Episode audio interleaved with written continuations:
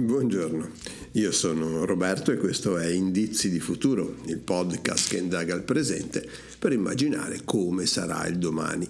Ogni mattina alcune notizie apparse sui principali quotidiani si trasformano in una scintilla che accende un faro sul divenire della nostra società. Oggi parleremo di eutanasia. La parola proviene dal greco e significa buona morte, un paradosso, perché una morte non può essere mai buona, a meno che una terribile e inguaribile malattia, ad esempio, condanni il paziente a una lunga e senza speranza agonia.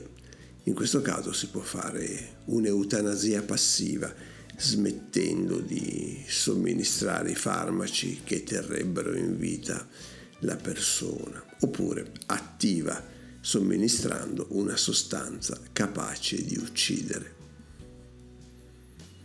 Quando è richiesta dal paziente è volontaria.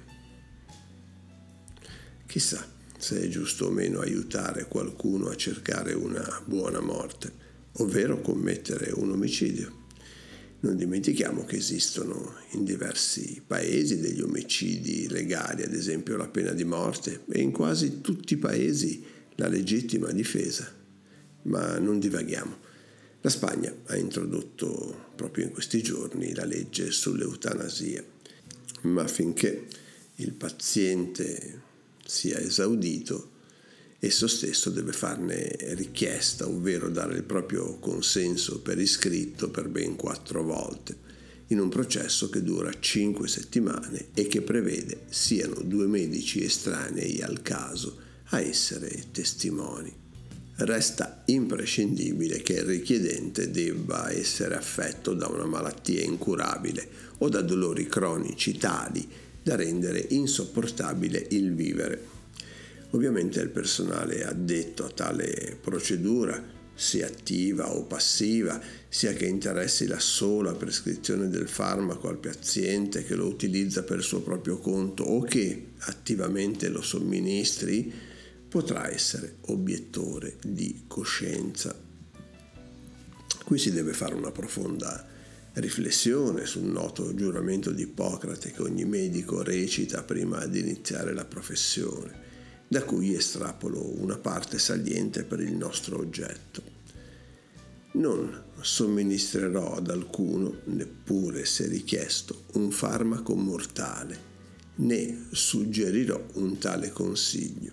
Similmente a nessuna donna io darò un medicinale abortivo. Senza ulteriori indagini o approfondimenti, già a prima vista direi che i due dettami appena elencati stridono sia con alcune realtà presenti, quali l'aborto, e sia con possibili realtà future, come potrebbe essere l'eutanasia.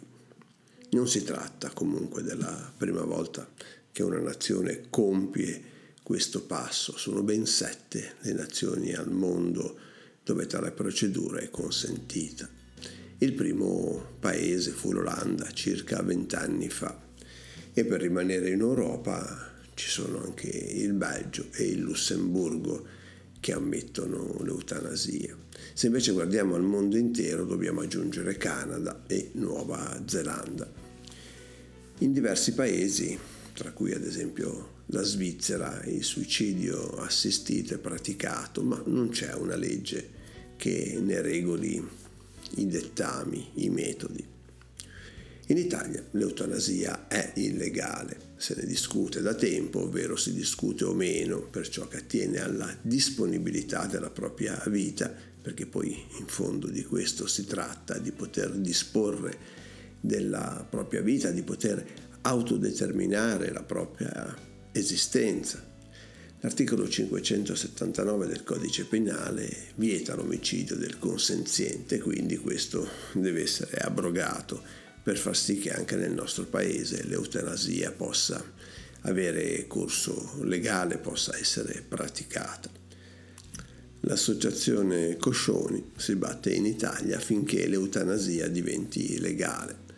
La stessa associazione si è battuta a lungo per il testamento biologico che il 14 dicembre 2017 è divenuto legge, ovvero da quella data è possibile dichiarare le proprie disposizioni anticipate di trattamento, ossia si possono dare disposizioni per un momento futuro in cui non si sarà capaci di intendere e di volere.